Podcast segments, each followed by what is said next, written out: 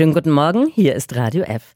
Ab sofort können wir in Nürnberg wieder einige Zeit in die Tiefen der Stadt hinabsteigen, die sonst verborgen sind.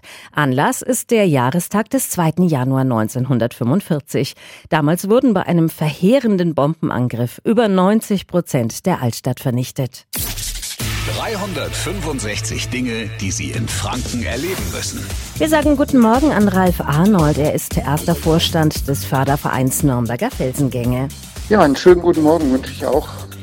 Dieses Mal gibt es zwei Wochen lang Führungen durch den Laufer Torkeller. Wie kann ich mir das vorstellen? Es gibt unter der nördlichen Altstadt von Nürnberg Bierkellersysteme. Diese ganzen Bierkeller, die sind insgesamt so groß wie vier Fußballfelder. Diese Bierkeller, die wurden so bis 1900 von den Brauereien benutzt und dann in dem Zweiten Weltkrieg wurden sie Bunker. Und diesmal am Laufer Tor, also gleich direkt bei dem großen, dicken, runden Turm, der am Rathenauplatz steht, geht es abwärts in die Unterwelten. Was war damals dort untergebracht? Da waren Büros der städtischen Werke und Bahnen. Und von da aus wurden Reparaturtrupps losgeschickt.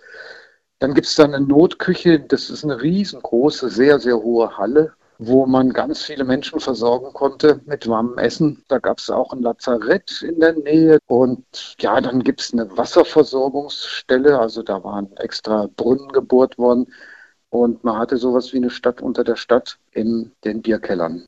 All das wird jetzt mit Bildern und auch durch eine Filmprojektion unterirdisch gezeigt.